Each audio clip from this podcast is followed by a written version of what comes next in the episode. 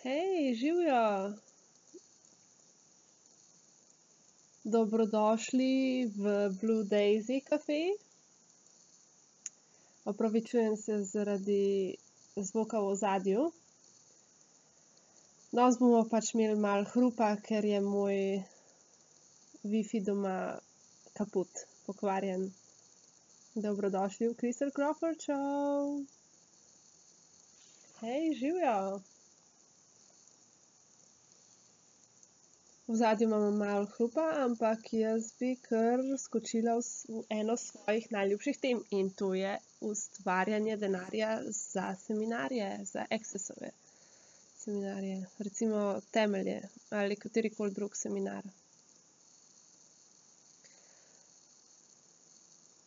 Jaz imam en kup, Classov, ke prihajajo, in za vse je potreben denar, tako da dajmo se malo pogovarjati o mojih najljubših stvareh. Torej, okej, za začetek, kaj so temelji? Kaj vam prinesejo? Kakšne stvari se spremenijo, kaj prinesejo v vaše življenje? Tako da dajmo kar skočiti not za prvo polovico. Okej, a ima kdo kakšno vprašanje glede ustvarjanja denarja za Classe? In to je samo med nami. Moje najljubše orodje za ustvarjanje denarja za seminarje, ne zafrkavam, okej, slišalo se bo res nenavadno, ampak moje najljubše orodje je izbira. Okej, dajmo zdaj malo se o tem pogovarjati. Ko sem odraščala, sem bila naučena, da je treba najprej ustvariti denar, prihranke in potem se denar prikaže. In da v bistvu ne moreš izbrati neke zadeve, dokler nimaš denarja. Ampak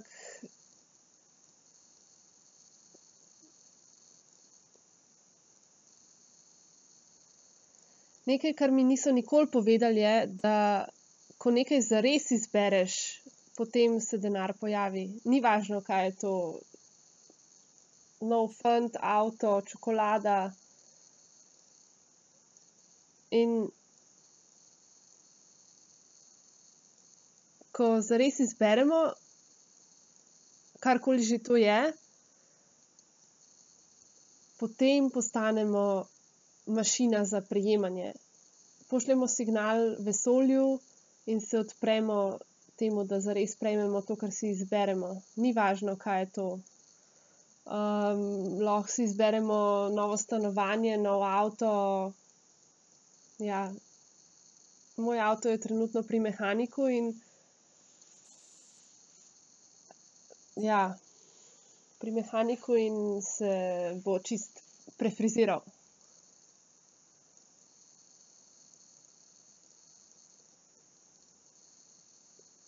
V glavnem za vsa popravila, ke jih morajo opraviti, bo treba kar nekaj denarja. In ne glede na to, da sem vedela, da bo zahtevalo kar precej nekaj denarja, sem si rekla: "Okej, jaz izbiram to." In to je, kako deluje denar. Zdaj bi vas rada povabila, da pogledate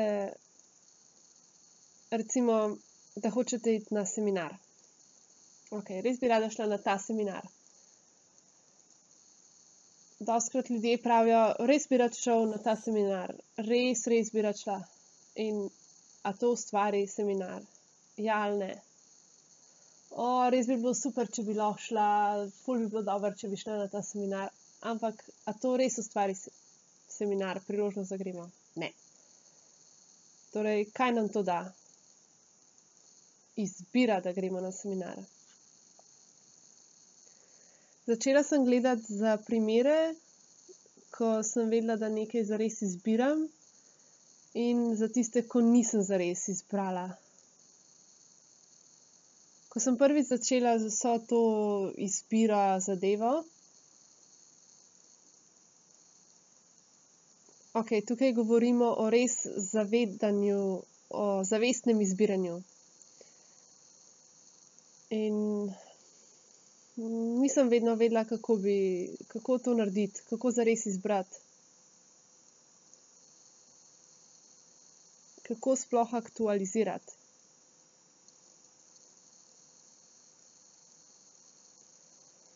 takrat sem živela v Koloradu.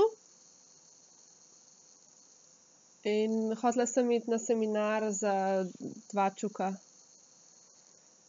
In takrat sem delala v pisarniški službi, in sem zaslužila komaj za najemnino in svoje kozmetične produkte. In sem začela gledati za drugo službo. Tega še nisem nikoli prej počela. Nisem imela nekih prihrankov.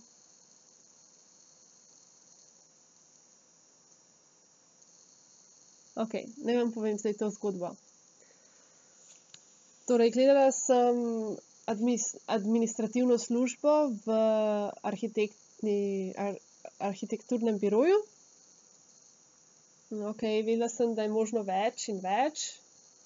Takrat sem še vedno hodila v cerkev in okej, šla sem v cerkev in takrat tam je bil duhovnik. In tam je bil en eks, bivši roker, ki je se drogiral in tako naprej. In tam je govoril o vsej tej spiritualnosti, cerkvenih zadevah.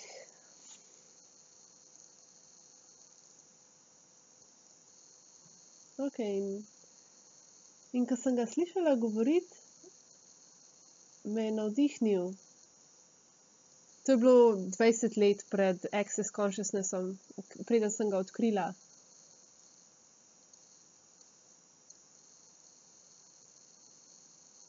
In to me je navdihnilo, ja, res moram tja. In sedim na ograji s tem, okej, res moram iti. In pogovarjala sem se po mailu z gospo, ki je organizirala seminar, sem in tja. In mi reče: "Kaj, če bi kar rezervirala let?" In še nikoli nisem rezervirala leta prej. Okej, in grem in rezerviram let. Počnem nekaj, kar še nisem nikoli živela, počela v življenju.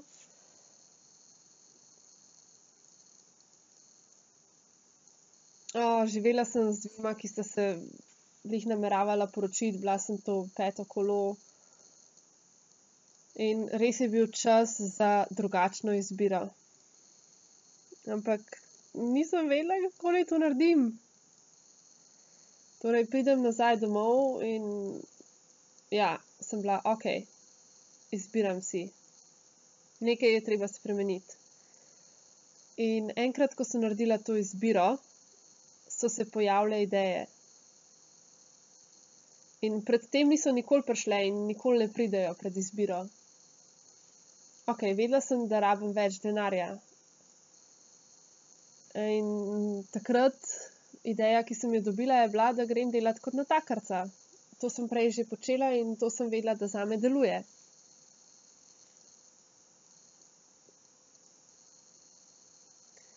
Okej, vedela sem, da ni glih najbolj optimalna opcija, ampak vedela sem, da deluje, in bila sem odločena, naredila bom vse, kar je potrebno.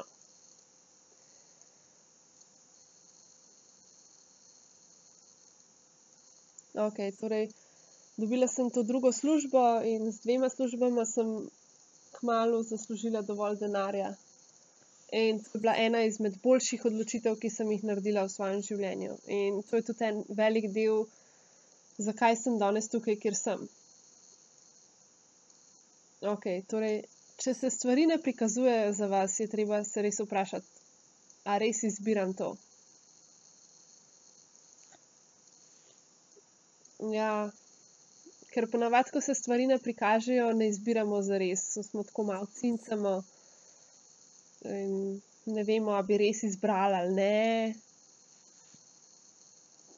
Ampak trenutek, ko nekaj zares izberemo, postanemo kreativni vir za ustvarjanje svojega življenja, takšnega, kot si ga želimo. In okrog izbire je vedno ogromno orodij, ki jih lahko uporabimo, ampak vedno je treba izbrati tistega, ki deluje za vas, tisti, ki je res resničen za vas. Okej, kaj mislim s tem? Ogromno tega glede tega, kar mislimo, da si izbiramo, in zdaj govori o foundation classu, o temeljih, ki je ki so ji zares spremenili življenje. Okej, kar bi vam res rada predala, je, da ste jasnovidni in ne tako, kakor gledaš v kroglo in vidiš prihodnost, ampak ves čas sprejemamo in slišimo misli drugih ljudi, njihove cilje, njihove želje, vse, vse. In zame zavedanje, da imam to sposobnost, je postalo vedno bolj in bolj očitno s tem, ko sem šla vedno bolj v access orodja. Ker za ogromno misli, ki jih prejemamo od drugih, mislimo, da so naše, ampak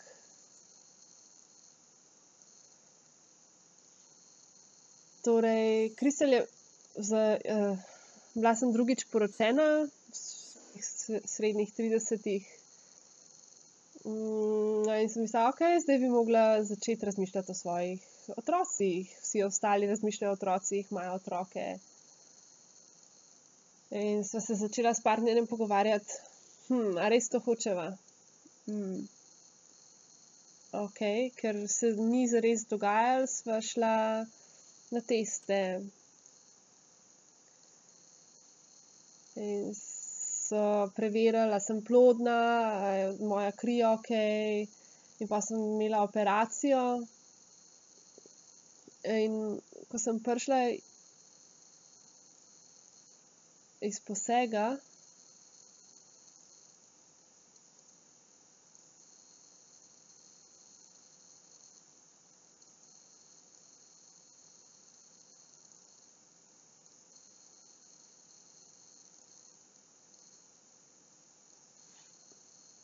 Okej, torej videla sem, da moram namesto dvanajst tisoč dolarjev plačati manj, zato da bi sploh dobila možnost, da bi bila kadarkoli noseča. In za tri mesece sem bila res žalostna. Ne morem imeti otrok. In ko se je vse to razjasnilo, sem ugotovila, da je vse v bistvu izbira, in sem se začela spraševati, a res hočem to izbrati. In začela sem se zavedati, da to v bistvu sploh ni moja izbira. Ker in ko sem ugotovila, da to v bistvu ni res zame, je vse postalo vse bolj lahkotno. Sem se sprostila in a veste, ko srečate ljudi in in, in čutite, da neke misli, ki jih imate, niso, niso čisto lahkotne. Ker niso nujno vaše.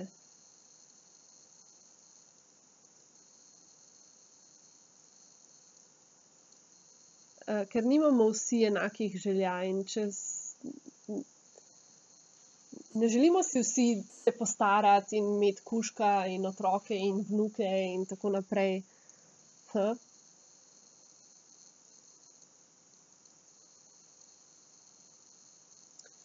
Ja, pač predvidevamo, da ja, itak, valjda si moraš to želeti.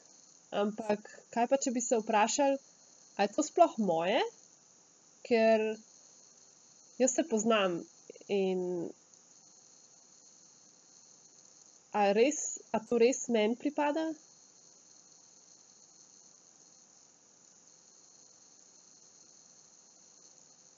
In lahko preverimo, kaj bi bilo, če si to izberem, in kako bi bilo, če si ne izberem tega. In če si to želimo, je vedno možnost, kako to izberemo in dobimo.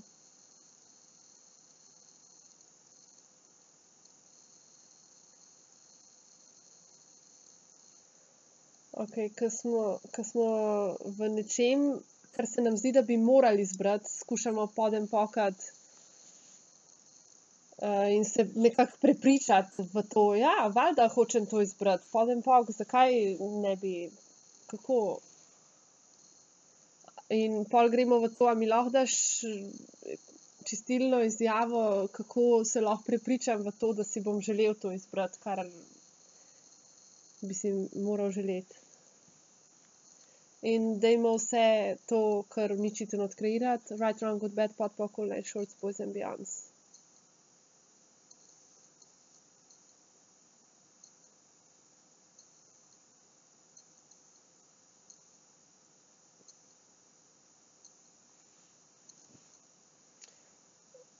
Okej. Ja, saj se recimo ta Facebook live je, kako ustvariti denar za Klase, in zdaj sem tukaj, vam pravim, kako naj podenjpokamo, komu to vse pripada. Ampak ko pridete do prostora, kjer res izbirate zato, ker to, kar je resnično za vas, pol je vse to lahkotno in življenje prihaja k vam lahkotno, radostno in veličastno. Torej priporočam, da za vsako misel, čustvo, pogled vprašate, komu to pripada. Res za vsako in da se naučite prepoznati, kaj je zares vaše in kaj si zares želite izbrati.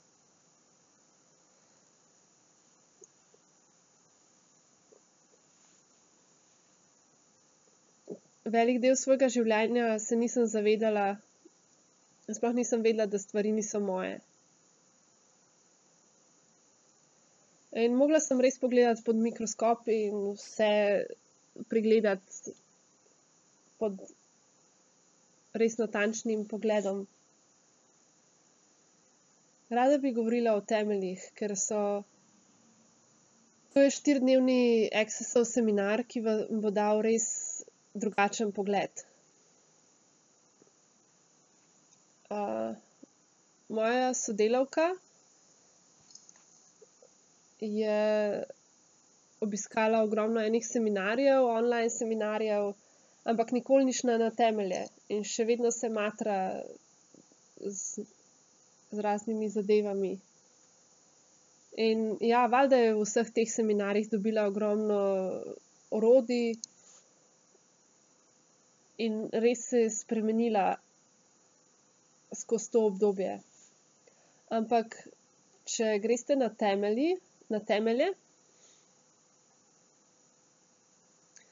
ne vem, kako bi to zares razložila.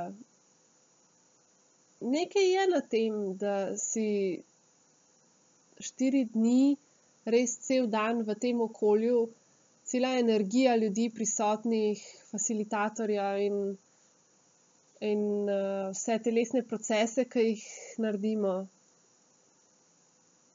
Še nikoli prej nisem izkusila česa takega kot temelji. In zdaj v naslednjih,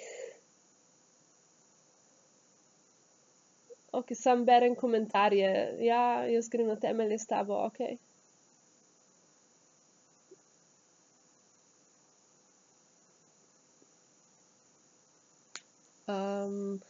Imam temelje v Calgaryju, pol imam dva v Kanadi. temelje imam tudi v Londonu. Okej. Zdaj imam tri, tri različne možnosti za temelje. In lahko izberete katerega od tega. Priporočam vam, da si res pogledate energijo seminarja. In vprašajte vprašanje. Naredite si uslugo in vedno vprašajte vprašanja.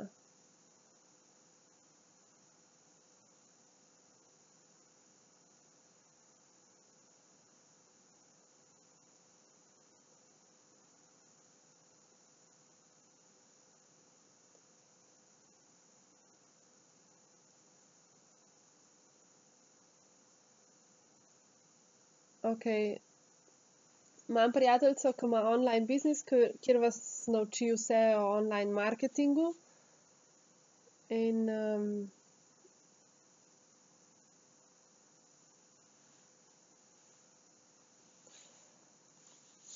vedno,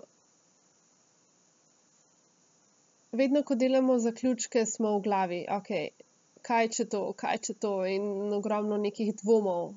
Ampak to, to je pač normalno življenje, ne, in to naredi stvari, izbiranje stvari neverjetno težko.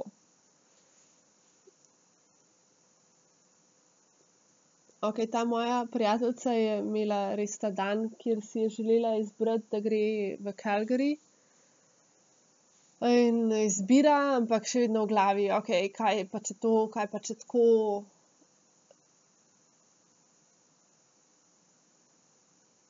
In in s tem head tripanjem, s tem, ko smo toliko v glavi, nekako pozabimo, kaj, kaj to izbira sploh je. Izbira kreira in to je to. Vse, kar izberemo, vsak pogled, ki izberemo, vsak prostor, ki ga izberemo, vsak pogled, zavesten ali nezavesten, vse kreira.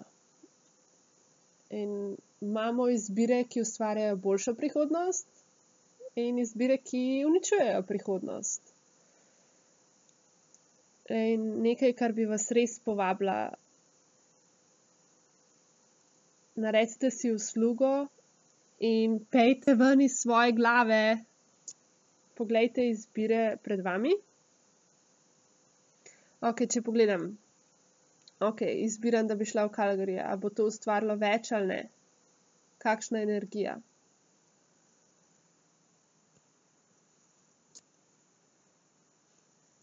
Vprašamo, resnica, a bo moje življenje, a bo moje življenje večje, če to izberem? Ja ali ne?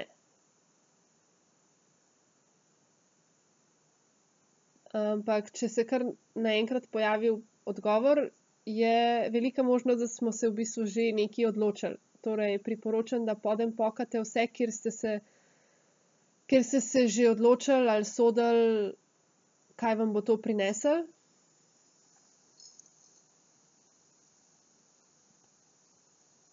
In pridete, pridete v prostor, kjer niste že predodločeni o nečem, in pol še enkrat vprašate: "Resnica, kakšno bo moje življenje, če to izberem?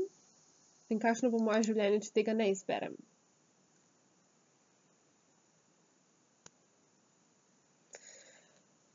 In kakor z vsem, je treba tudi to mišico nekako natrenirati, tako da lahko začnemo z manjšimi vprašanji. Resnica, če grem zdaj na kavo, bo moje življenje boljše ali ne? Ja, okej, gremo.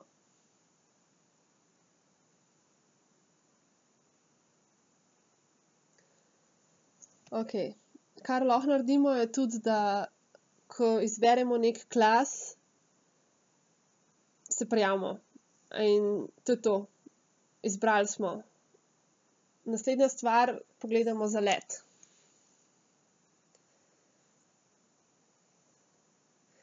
In ko gledam zalete, vem, da si še vedno lahko premislim.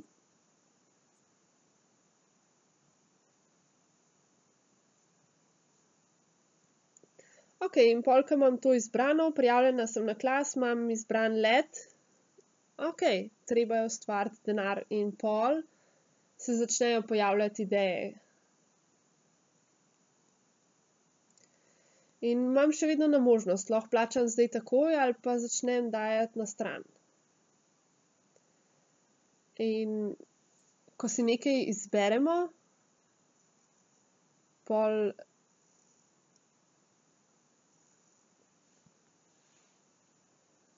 izberemo, reagiramo in naredimo, ustvarimo. In še vedno si lahko premislimo: "Okej, a res hočem to narediti? Ne? Okej."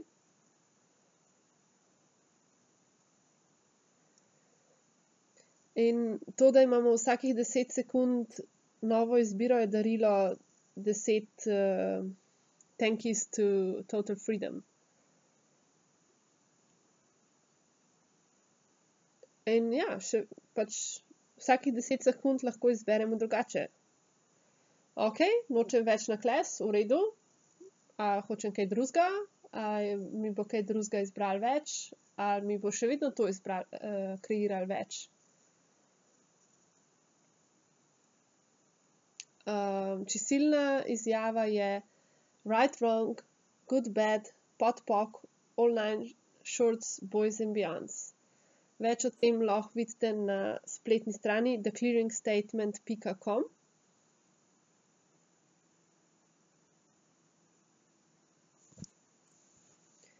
Če želite čistilno izjavo, ki vam bo res začela boostati življenje, pejte na theawarenesschallenge.com. Um, tam začenjam oziroma nudim izziv 30-dnevnega. 30-dnevni izziv za um, zavedanje s čistilno izjavo, ki jo je Gary Douglas pripravil.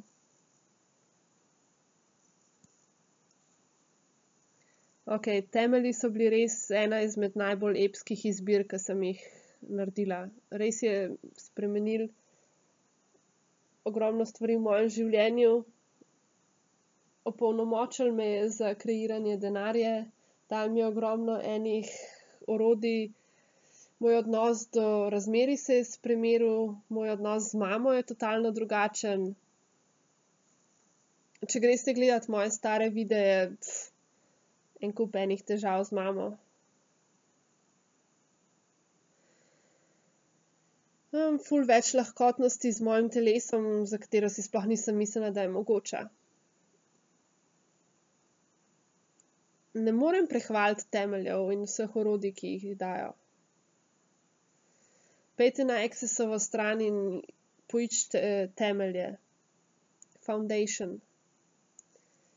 In se vprašajte, če izberem to, bo to zame ustvarjalo več. Ja, ok, kul. Cool. Izberite kjerkoli seminar.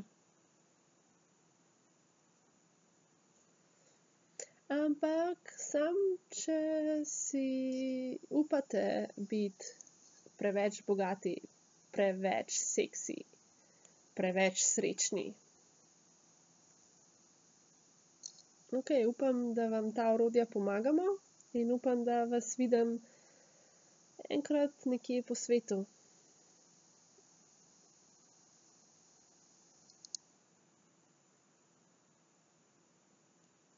Naslednji teden imamo še en Crystal Crawford show. Uh, vabim vas, da obiščete crystalcrawford.com slash six steps. Ok, se vidimo naslednjič. Adiós.